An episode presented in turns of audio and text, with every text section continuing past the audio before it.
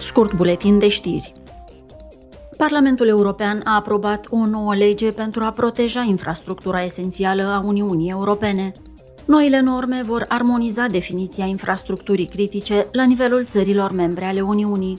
Sunt vizate 11 sectoare esențiale, inclusiv infrastructura digitală, apa, alimentele și sănătatea.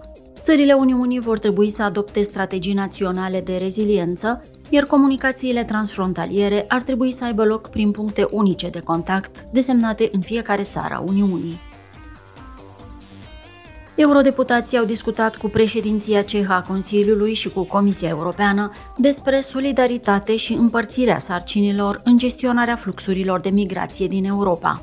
Dezbaterea de la ședința plenară s-a concentrat pe modalități de a avansa reforma politicii comune în materie de migrație și azil înainte de alegerile europarlamentare din 2024. Vicepreședintele Comisiei, Margaritis Schinas, a declarat: Nu putem continua să acționăm separat pentru fiecare eveniment, pentru fiecare criză, fiecare navă. A sosit timpul pentru un cadru european de azil și migrație sustenabil, cuprinzător și holistic.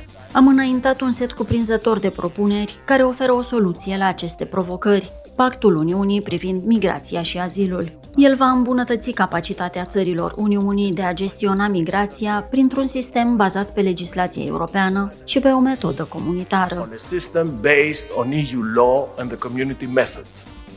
Comisia Europeană a propus pactul privind migrația și azilul în urmă cu 2 ani.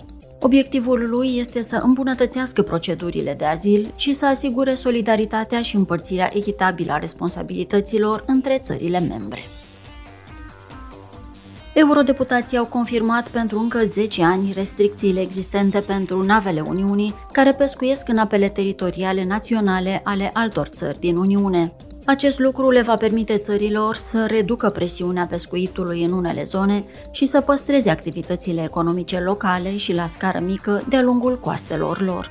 Pescarii vor trebui acum să ajungă la un acord la nivel local în cadrul unei perspective europene.